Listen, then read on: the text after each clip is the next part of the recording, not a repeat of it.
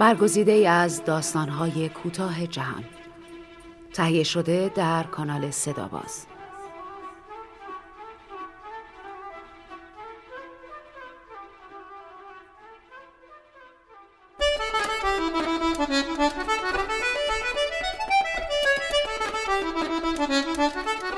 مطالعه تاریخ. نویسنده فرانک اوکانر. مترجم نسرین تباتبایی داستانی برگزیده از کتاب عقده ادیپ من. انتشارات هیرمند. با صدای بهناز بستان دوست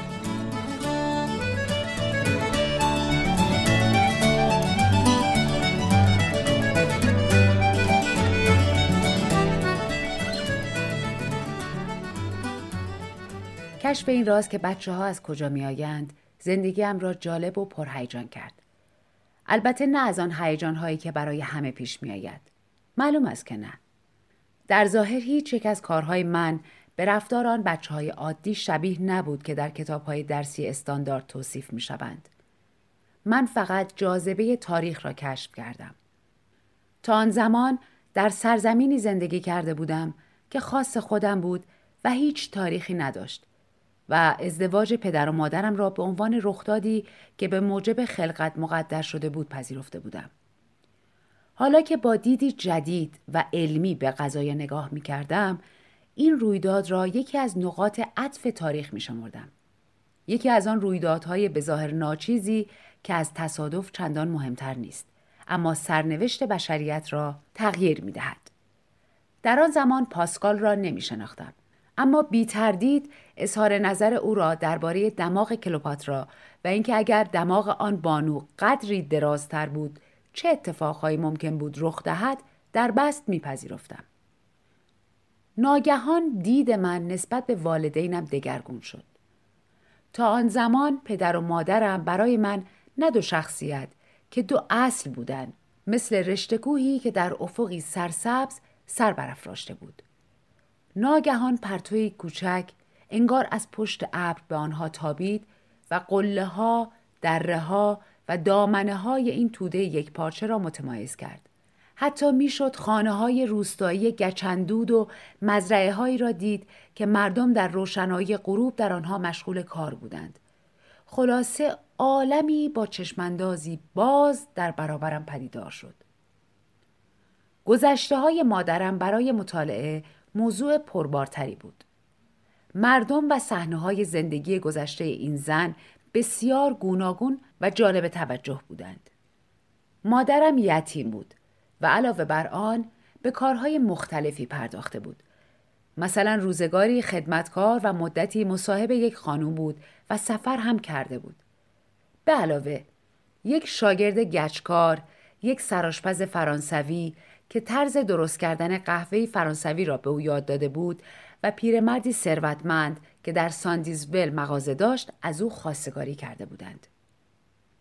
چون دلم می‌خواست طور دیگری بودم راجع به سراشپز و مزایای فرانسوی بودن زیاد فکر می‌کردم. اما مغازهدار در تخیلات من شخصیتی بس جذابتر از او بود چون با زن دیگری ازدواج کرده بود و کمی بعد از آن مرده بود. شک نداشتم که از قصه دخ کرده بود و ثروت هنگفتی باقی گذاشته بود. این ثروت برای من به مسابه دماغ کلوپاترا بود برای پاسکال. برهان قاطعی که نشان می‌داد اوضاع می توانست طور دیگری باشد. روزی متفکرانه از مادرم پرسیدم مامان ثروت آقای ریوردن چقدر بود؟ مادرم با تردید جواب داد میگن یازده هزار پوند به ارث گذاشته اما نمیشه همه چیزایی رو که مردم میگن باور کرد. اما من کاملا باور می‌کردم. دلم نمی‌خواست ثروتی را که به آسانی ممکن بود به میراث ببرم دست کم بگیرم. مادرم شانه بالا انداخت و گفت چرا متاسف باشم بچه جون؟ وقتی علاقه ای تو کار نباشه پول به چه دردی می‌خوره؟ اصلا متوجه منظور من نشده بود. دلم برای آقای ریوردن بیچاره که سعی کرده بود پدر من شود خیلی میسوخت و پول هم با آنکه مادرم آن را دست کم می‌گرفت خیلی به دردم می‌خورد آنقدرها به پدرم علاقه نداشتم که فکر کنم یازده هزار پوند میارزد. این همه پول را به زحمت می توانستم مجسم کنم چون بیش از 27 برابر بالاترین حقوق ممکن یعنی حقوق نمایندگان مجلس بود. یکی از چیزهایی که در آن زمان کشف کردم این بود که مادرم نه فقط سنگ دل که بی فکر هم بود. ماجراهای پدرم هم حسابی غافلگیرم کرد. او مردی مغموم و نگران بود و به ظاهر هیچ قدر مرا نمی‌دانست. همیشه به من امر می‌کرد بیرون بروم و بازی کنم یا به طبقه بالا بروم و کتاب بخوانم. اما رویکرد تاریخی او را هم مثل شخصیت های قصه های پریان دگرگون کرد. گاهی می‌گفتم حالا بیایم راجع به خانمایی صحبت کنیم که نزدیک بود بابا با اونا ازدواج کنه. آن وقت پدرم هر کاری را که دستش بود زمین میگذاشت و به صدای بلند قهقه می‌زد. ها ها ها ها ها به زانویش میکوفت نگاه شیطنت آمیزی به مادرم میانداخت و می‌گفت میشه یه کتاب درباره اونا نوشت در این لحظات حتی قیافش هم عوض می‌شد جوان و بسیار شیطان به نظر می رسید. اما سگرمه های مادرم در هم می رفت. به آتش بخاری چشم می و می گفت جون خودت تو گفتی و ما باور کردیم. پدرم به من چشمک می‌زد و می‌گفت در ولایت کورک جوونی رعناتر از من پیدا نمی‌شد اینا یکی از خاطرخواهام می‌گفت مادرم اخم می‌کرد و می‌گفت آره لابد همون میکدگن پدرم شگفت زده می‌گفت خود خودشه. چطور اسمشو فراموش کرده بودم؟ عجب خوشگل بود. راستی که دختر بینظیری بود. شنیدم هنوزم خوشگله. مادرم با نفرت می‌گفت بایدم باشه. اونم با شیش تا بچه. از پس همهشون برمیاد. خیلی دختر باهوشی بود. معلومه گمونم وقتی برای عرق خوری و وراجی این ور اون ور میره بچه هاشو میبنده به تیر چراغ برق. این یکی از ویژگی های عجیب تاریخ بود. پدر و مادرم هر دو دوست داشتند راجع به آن حرف بزنند اما هر کدام به شیوه متفاوت.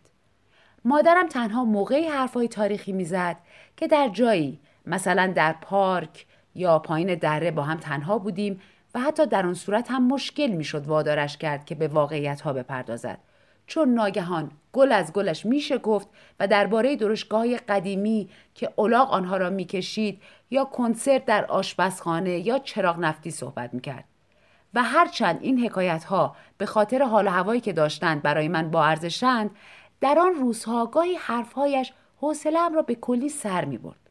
از طرف دیگر پدرم عین خیالش نبود و جلوی مادرم حرفهای تاریخی می‌زد و کفر مادرم بالا می آمد. مخصوصا وقتی حرف میکدوگن به میان می آمد.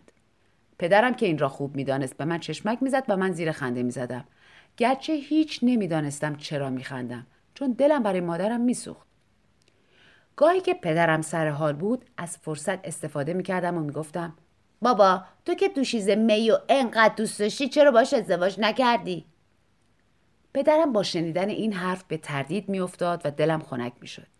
دستهایش را در جیب شلوارش می‌کرد و با گامهای بلند به طرف دری می‌رفت که به راه رو باز می‌شد. آن وقت می‌گفت قضیه خب خیلی حساس بود. آخه باید به فکر مادر بیچارتم می بودم. مادرم از کوره در می‌رفت و می‌گفت آره من خیلی مایه درد سر بودم. پدرم طوری که انگار حرفای مادرم را نشنیده بود ادامه می‌داد. خود می بیچاره اینو به من گفت. مثل بارون اشک میریخت و می‌گفت میک میک میک. آخرش از قصه اون دختره که موخرمایی جوون مرد میشم. مادرم غضبناک می‌گفت اون با اون موهای ژولیده قهوه‌ایش بایدم راجع به موهای من اظهار نظر کنه. پدرم برمیگشت روی صندلیاش کنار پنجره می نشست و با لحنی پر احساس می گفت هیچ وقت انقدر زرج نکشیده بودم چون بین دو نفر گیر افتاده بودم مادرم از کوره در می‌رفت و می‌گفت وای وای وای دلم برات کباب شد بعد یک بار از جا بلند می شد کتابش را بر می داشت تا از مسخره بازی های پدرم خلاص شود. هرچه پدرم می گفت او به دل می گرفت. در این موقع پدرم شادمان قهقه سر می‌داد دستهایش را روی زانو میگذاشت چشمهایش را به سقف میانداخت و دوباره به من چشمک می‌زد. البته من هم با اون میخندیدم اما بعد دلم می‌گرفت. چون مادرم در اتاق جلویی تنها بود و دلم برایش میسوخت. به اتاق جلویی می‌رفتم و می‌دیدم که در تاریکی کمرنگ غروب روی صندلی حسیری کنار پنجره نشسته کتاب روی زانویش باز است و به میدان جلوی خانه نگاه می‌کنه. وقتی با من حرف می‌زد دوباره به خودش مسلط شده بود. اما حس مرموزی به من می‌گفت هنوز براشفته است. پس نوازشش می‌کردم و میکوشیدم با حرفهایم آرامش کنم. انگار ما دو نفر با هم جا عوض کرده بودیم. او بچه بود و من بزرگسال. وقتی می‌دیدم تاریخ برای آنها چه معنایی داشته به هیجان می آمدم. اما معنایی که برای خود من توانست داشته باشد از آن هم هیجان انگیزتر بود امکانات بالقوه من دو برابر آنها بود از جانب مادرم می توانستم پسرکی فرانسوی به نام لارنس آرمادی باشم یا پسر بچه ساکن خیابان ساندیزول به اسم لارنس ریوردن. از طرف پدرم می توانستم یکی از شش بچه دوشیزه می زیبا و مرموز باشم هرچند که نام خانوادگیم باز هم دلینی بود. مسئله که مجذوبم می‌کرد این بود که اگر من من نبودم ممکن بود چه کسی باشم. و مسئله دیگری که حتی از آن هم برایم جذابتر بود این بود که در آن صورت آیا می توانستم بفهمم وضع موجود اشکالی دارد یا نه؟ طبیعی است لارنس دلینی را همان آدمی تلقی می کردم که دلم می‌خواست باشم. از این رو بی اختیار با خودم فکر می کردم که اگر لارنس ریوردن بودم آیا خلای لارنس دلینی را در وجودم احساس می کردم یا نه به یاد دارم یک روز بعد از ظهر بعد از مدرسه تا خیابان ساندیزول که اینک آنجا را کم و بیش خانه دوم خودم حساب می کردم پیاده رفتم مدتی جلوی در باغ خانه ایستادم که مادرم وقتی آقای ریوردن از او خواستگاری کرده بود در آنجا کار می‌کرد بعد رفتم و خود مغازه را وارسی کردم. معلوم بود مغازه روزگاری مرتب و روبراه بوده. اما در آن موقع جعبه ها و آگهی های پشت ویترین همه خاکالود و از هم در رفته بودند. آقای ریوردن کم و بیش از غم هجران مادرم مرده بود و به همین دلیل به نظرم حتما آدم مهربانی بوده. او را با قیافه و رفتار آقای مسن و مهربانی مجسم می کردم که هر وقت در خیابان به هم می خوردیم با مهربانی با من حرف می زد و احساس می کردم اگر آقای ریوردن پدرم بود حتما به او دل می بستم. می توانستم همه چیز را مجسم کنم. مثلا مادرم را می دیدم که در اتاق پذیرایی کتاب می خواند و چشم به راه بود که خیابان ساندیزول را سلانه سلانه طی کنم و به خانه برسم. من هم کلاه و کتی شبیه یونیفرم های بچه دبیرستانی ها به تن داشتم و به جای کیف پارچه‌ای کهنه ای که بر دوش میانداختم کیفی گران قیمت و چرمی داشتم. در عالم خیال خود را مجسم می کردم که با آرامش و وقاری خاص سلان سلان قدم می‌زنم دم در خانه ها کمی این پا آن پا می کنم گاهی به رودخانه نگاهی می اندازم و بعد برای صرف اسرانه به یکی از خانه های اعیانی می روم که باغچه بزرگشان به سمت رودخانه شیب داشت. گاهی هم در عالم خیال با دخترکی که پیراهنی صورتی به تن داشت قایق سواری می کردم. در این فکر بودم آیا در آن صورت از وجود پسر بچه‌ای که به مدرسه دولتی می‌رفت کیفی پارچه‌ای به کول انداخته بود. سرش را به نرده های باغ خانه چسبانده و در اندیشه بود با خبر بودم یا نه. این احساس غریب آنقدر دلتنگم می‌کرد که می‌خواستم زیر گریه بزنم. اما جایی که بیش از همه برایم جالب بود جاده داگلس بود که دوشیز می دوست پدرم در آنجا منزل داشت. اما حالا دیگر اسمش خانم اوبراین بود. البته طبیعی است کسی که اسمش خانم اوبراین باشد به اندازه سراشپز فرانسوی و مغازهدار مسنی که یازده هزار پوند ثروت داشته باشد خیال انگیز نیست. اما برخلاف آن دو نفر دیگر واقعیت فیزیکی داشت. چون حالا دیگر مرتب به کتابخانه عمومی در پارنل بریج سر می زدم اغلب ناخداگاه به خیابان داگلس کشیده می شدم و همیشه جلوی ردیف خانه های می ایستادم که خانم اوبراین در یکی از آنها زندگی می کرد. ورودی این خانه ها پلکانی بلند داشت و نمای پیشین آنها در روشنایی بعد از ظهر درخشان و تابناک مانند پرده یک پارچه می نمود. یک روز عصر که سرگرم تماشای پسر بچه هایی بودم که در خیابان توپ بازی می کردند کنجکاوی بر من غالب شد. سر صحبت را با یکی از بچه ها باز کردم و چون ادب و وقارم غیر عادی بود گمان می کنم پسرک بیچاره را زهره ترک کردم. از او پرسیدم ممکنه لطف کنید و به من بگید که منزل خانم اوبراین کدوم طرفه؟ مخاطب من پسر دیگری را صدا زد و گفت آهای گاسی این یارو نشونی خونه ننتو می‌پرسه انتظار این برخورد را نداشتم در این موقع پسری لاغرندام و خوشقیافه تقریبا همسن و سال خودم از بقیه بچه ها جدا شد و با مشتهای گره کرده به طرفم آمد با آنکه دست پاچه شده بودم به دقت براندازش کردم چون به هر حال اگر اوضاع جور دیگری بود من جای او می بودم. پسرک با لحنی مشکوک پرسید با خونه ما چیکار داری؟ باز هم قافلگیر شدم با تومنینه گفتم پدرم دوست صمیمی مادر شما بوده. اما انگار به زبانی بیگانه با او صحبت کرده بودم. معلوم بود گاسی اوبراین چیزی از تاریخ نمی‌دانست. ناباورانه پرسید چی گفتی؟ در این موقع زنی که داشت از بالای نرده بین دو باغچه شیبدار با زن دیگری صحبت می‌کرد و قبلا توجهم را جلب کرده بود حرفمان را قطع کرد. زنک ریزنقش بود. سر و وضع نامرتبی داشت و هر از چنگایی با حواس پرتی کالسکه را تکان می‌داد. انگار فقط گاهی به یاد کالسکه میافتاد. زن سرپنجه پا بلند شد تا ما را بهتر ببیند و بعد فریاد زد چه خبر گاسی؟ من که نزدیک بود از وحشت قبض رو شوم. گفتم متشکرم. اصلا نمی‌خوام مزاحم مادرتون بشم. اما گاسی پیش دستی کرد و به شیوهی که به من گفته بودند بیادبانه است مرا به مادرش نشان داد و نره کشید این یارو می‌خواد تو رو ببینه زیر لب گفتم اسباب زحمتتون نمیشم اما احساس می کردم که دیگر راه پس و پیش ندارم. زن با قیافه خندان و متعجب از پلکان بلند پایین دوید. چشمایش را تنگ کرده بود و با دست راستش موهای پشت سرش را مرتب می کرد. مویش آنطورها هم که مادرم می گفت هویچی نبود اما وقتی نور آفتاب آن میتابید برقی سرخ رنگ داشت به طرفم خم شد و با مهربانی پرسید کوچولو با من چی کار داری؟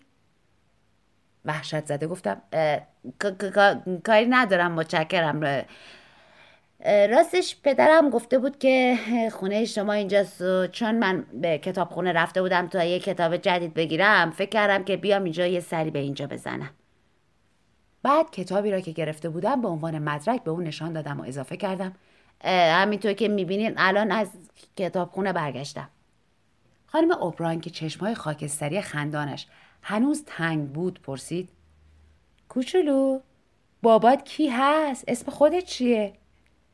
گفتم. اسمم دلینیه.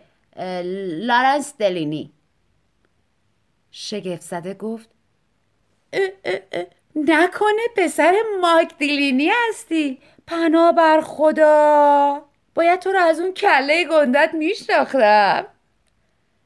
بعد پس کلم را نوازش کرد و خنده کنان گفت اگه مواتو اصلاح نکرده بودی فورا میشناختمه و با شیطنت اضافه کرد خیال می‌کنی سرکله باباتو فراموش کردم؟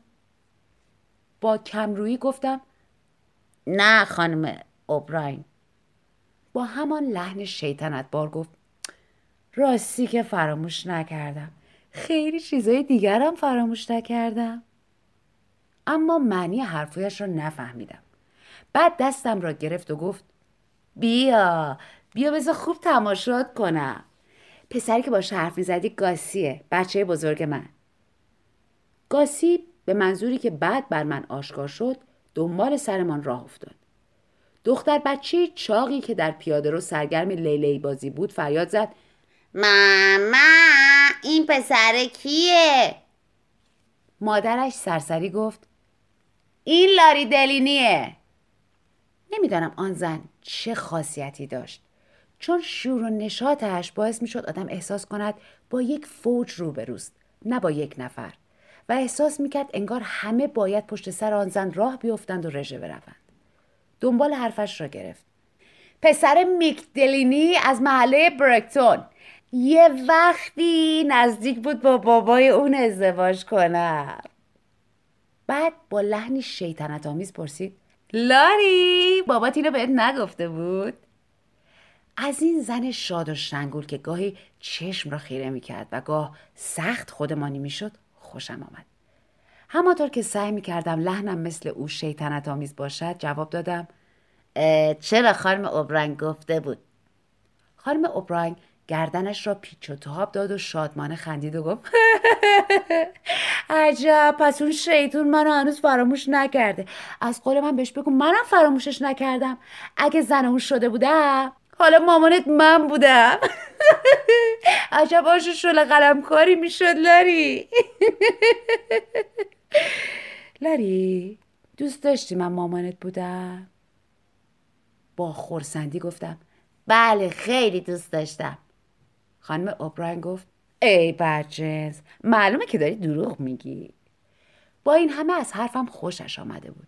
به نظرم از آن زنهایی بود که به سادگی می‌شود دلشان را به دست آورد. دنبال حرفش را گرفت. بابات همیشه می‌گفت مامانت زن ممتازیه. تو هم بچه ممتازی هستی؟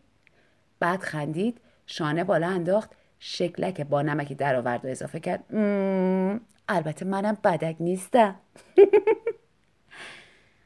در آشپزخانه برایم یک تکه نان برید رویش مقدار زیادی مربا مالید و یک لیوان شیر هم به دستم داد. با لحنی تند پرسید گاسی تو هم از اینا می‌خوای؟ انگار از پیش جواب سوالش را می‌دانست. بعد به دختر بچه بدترکیبی که دنبال ما وارد آشپزخانه شده بود گفت ایدین تو که انقدر چاق و بدقواری چرا داری مثل خوک میلانبونی آخه؟ رو به من کرد و لبخند زنان گفت اسمش رو گذاشتم قاتل نون. لاری تو خیلی معدب و بانزاکتی ها. اما وقتی که با این جونه ورا سر کار داشته باشی ادب ادب فایده ای نداره. بینم این کتاب رو برای مامانت گرفتی؟ نه خانم اوبران کتاب رو برای خودم گرفتم آه. یعنی می‌خوای بگی که تو می‌تونی کتاب به این بزرگی رو بخونی؟ بعد کتاب رو از دستم گرفت و با تعجب وارسیش کرد جواب دادم بله البته که می‌تونم به شوخی گفت باور نمی کنم ثابت کن از خدا همین را می‌خواستم احساس می‌کردم که با وجود مهارتم در کتاب خواندن تا آن زمان کسی قدرم را ندانسته بود پس در میان آشپزخانه ایستادم صدایم را صاف کردم و با لحنی پر احساس شروع کردم به خواندن یکی از آن پاراگراف های مزخرفی که در آن زمان در آغاز کتاب های بچه ها می آمد. در یک غروب دلانگیز بهاری همچنان که پرتو شاه خورشید قله های آبی فام را زرندود می کرد سواری که از ظرافت جامعه فاخرش چنین برمی آمد. سواری که از ظرافت جامعه فاخرش چنین برمی آمد که نجیب زاده فاضل باشد به آرامی شاید با حزن و اندوه ره می نوردید. خانم اوبراین رشته کلامم را برید و با تعجب گفت پناه بر خدا این پسرای بیخاصیت هم همسن و سال توه ها اما بلد نیست خونه رو هجی کنه. آی کله پوک چطوری تو هم یه وقتایی سر به این کتابخونه بزنی ها؟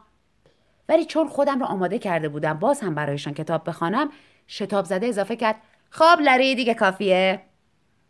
گاسی با لحنی تحقیرآمیز گفت کی دلش می‌خواد این چرت و پرتا رو بخونه؟ بعدا گاسی مرا به طبقه بالا برد و تفنگ بادی و هواپیماهای کوچکش را نشانم داد. هنوز همه جزئیات آن اتاق را به وضوح به یاد دارم چشماندازش را به باغ پشتی که پر از گیاهان خودرو بود و گاسی در میان آن چادر زده بود صبورانه برایش توضیح دادم که آنجا به دلیل خطر حمله حیوانات وحشی محل خوبی برای چادر زدن نیست. سه تخت خوابی که هنوز کسی مرتبشان نکرده بود. خطایی که بچه ها روی دیوار کشیده بودند و صدای خانم اوبراین که به ایدین دستور می‌داد که برود و ببیند بچه چه دردی دارد که توی کالسکه هوار می‌کشد و محله را روی سرش گذاشته. گاسی بیش از همه مجذوبم کرده بود. او پسر بچه خوشقیافه بود. اعضای ظریف و منظم صورتش به مادرش رفته بود. اما لوس باهوش بیقید و با نشاط و ناقلا هم بود. موقع رفتن که مادرش شش بنی به من داد به ناقلاییش پی بردم. البته اول از روی ادب از گرفتن پول خودداری کردم. اما مادرش که سکه را در جیب شلوارم گذاشت گاسی دامنش را کشید و با داد و هوار پول خواست و گفت اه حالا که شیش جوب به اون دادی باید به منم بدی. مادرش خنده زنان گفت به جای اون چوبت می‌زنم. گاسی التماس کنان گفت خیلی خوب خیلی خوب پس حداقل یه چوب بده. خانم اوبراین هم یک پنی به او داد تا شرش را کم کند. بعد از آن گاسی دنبالم راه افتاد و پیشنهاد کرد که به مغازه برویم و آب نبات بخریم.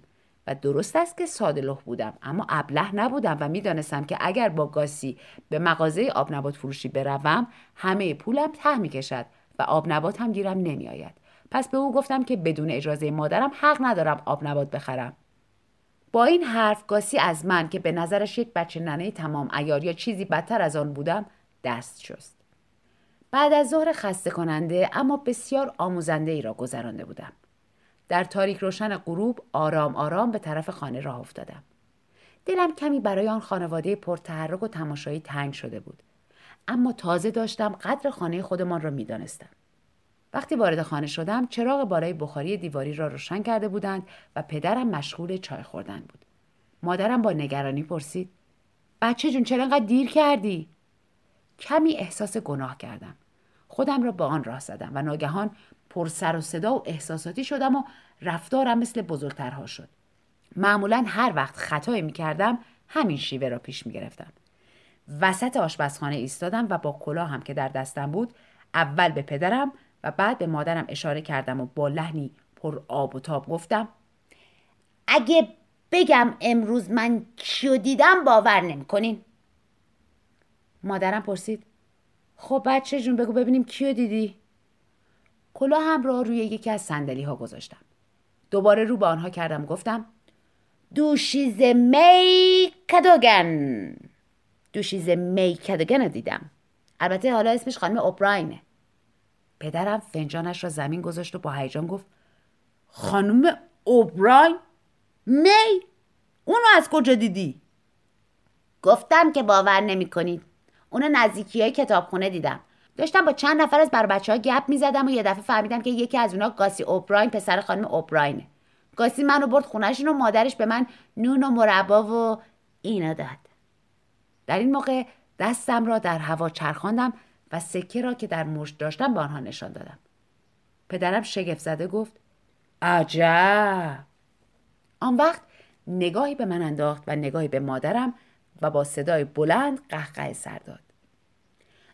راستی به من سفارش کرد که بهت بگم که هنوز فراموشت نکرده سلامم رسوند. پدرم با دست به زانو کوفت و بانگ زد. ها بنا بر خدا. فهمیدم که گزارش مرا باور کرده و خوشحال شده و فهمیدم مادرم حرفایم را باور نکرده و هیچ خوشنود نیست. همیشه با مادرم همین مشکل را داشتم او برای حل مسائل ذهنی من از هیچ کمکی دریغ نمی کرد. اما هیچ وقت نیاز مرا به آزمایشگری نمی‌فهمید. پدرم باز هم از من پرسجو کرد. مدام سرش را با حیرت تکان می‌داد و گفته هایم را به خاطر می سپرد تا بعدا برای همکارانش در کارخانه تعریف کند. اما در این بین مادرم لب از لب باز نکرد. چیزی که پدرم رو بیش از همه خوشنود کرده بود این بود که خانم اوبراین هنوز شکل سر و را به خاطر داشت و بعد وقتی که مادرم از آشپزخانه بیرون رفت متوجه شدم دارد در آینه خودش را نگاه می کند و به پس کلش دست می کشد. فهمیدم برای اولین بار مادرم را ناراحت و مشوش کردم. درست همانطور که پدرم براش افتهش می‌کرد. احساس گناه می‌کردم و دلتنگ بودم اما دلیلش را نمی‌دانستم. این جنبه از تاریخ را بعدها مطالعه کردم. آن شب با تمام وجود خودم را به تخیلات پرشورم سپردم. سرانجام اطلاعاتی به دستم افتاده بود که بر اساس آن می توانستم خیال بافی کنم. در عالم خیال خودم را گاسی اوبراین دیدم. مجسم کردم که در آن اتاق ایستادم و چادرم را در باغچه تماشا می کنم. ایدین خواهرم و خانم اوبراین مادر من است و خلاصه همچون پاسکال تاریخ را بازسازی کردم به یاد خنده ها و امر و نهی های خانم اوبراین افتادم و دست نوازشش را بر سرم احساس کردم می‌دانستم که زنی مهربان است ولی مهربانیش سطحی است و می‌دانستم که تندخوست و دانستم که اگر با او سر کار می داشتم می باید طور دیگری می بودم. خوب کتاب خواندن هیچگاه او را راضی نمی کرد. شخصیتش طوری بود که انسان را کم و بیش وامی داشت مثل گاسی باشد. چابلوس، بیادب و پرتوقع. از آن زنهایی بود که مردم را به لاس زدن با خودش وامی داشت. هرچند در آن زمان نمی توانستم این موضوع را به این شکل برای خودم توجیه کنم. بعد از آنکه خوب خیال بافتم سعی کردم خودم را به شیوهی که بلد بودم تسلا بدهم هر وقت وانمود می‌کردم دزدی در خانه است یا جانور درنده خیال دارد از پنجره وارد اتاقم شود و به این ترتیب خودم را میترساندم همین شیوه را در پیش می‌گرفتم به پنجره اتاق چشم دوختم و فکر کردم اینطور نیست که خیال می‌کنی. تو گاس اوپراین نیستی. تو لارنس دلینی هستی و مادرت هم مری دلینیه. خونت هم تو میدون ولینگتون پلاک هشته. فردا صبح میری مدرسه اول دعا می‌خونی بعد درس حساب داری بعدم نوبت انشا می‌رسه. برای نخستین بار افسونم کارگر نیفتاد. درست است که دیگر گاسی نبودم. اما خودم یا خود دیگری که بشناسم هم نبودم. انگار هویتم نوعی کیسه بود که باید در آن زندگی می کردم و من آگاهانه خود را از آن بیرون کشیده بودم و حالا نمی توانستم به کیسم برگردم چون دیگر برایم خیلی کوچک بود. برای آرام کردن خودم تمام شگردهایی را که بلد بودم به کار بستم. سعی کردم با شمردن سر خودم را گرم کنم. بعد دعا کردم. اما این بار دعایم نیست طور دیگری بود. انگار اصلا از جانب من نبود. احساس می کردم در فضایی خالی معلق ماندم و از خانه و پدر و مادر و همه چیزهای آشنا و پابرجا دور افتادم. ناگهان به حق افتادم. در باز شد و مادرم وارد شد. لباس خواب پوشیده بود. از سرما می لرزید و موهایش پریشان بود. نگاهم کرد و با صدای خسته و شکوامیز گفت بچه جون تو هنوز نخوابیدی؟ دماغم را بالا کشیدم و مادرم دستش را روی پیشانیم گذاشت و گفت سر داغه که حالت خوب نیست؟ نمی توانستم کابوسی را برایش تعریف کنم که گرفتارش شده بودم. به جای آن دستش را گرفتم. کم کم وحشتم فروکش کرد و دوباره خودم شدم و در پوسته حقیر هویتم جا گرفتم و بیکرانگی و همه رنج و عذابهای آن را پشت سر گذاشتم. به مادرم گفتم ماما قسم می‌خورم. هیچ وقت هیچ وقت جز تو هیچ کسی رو نخواستم.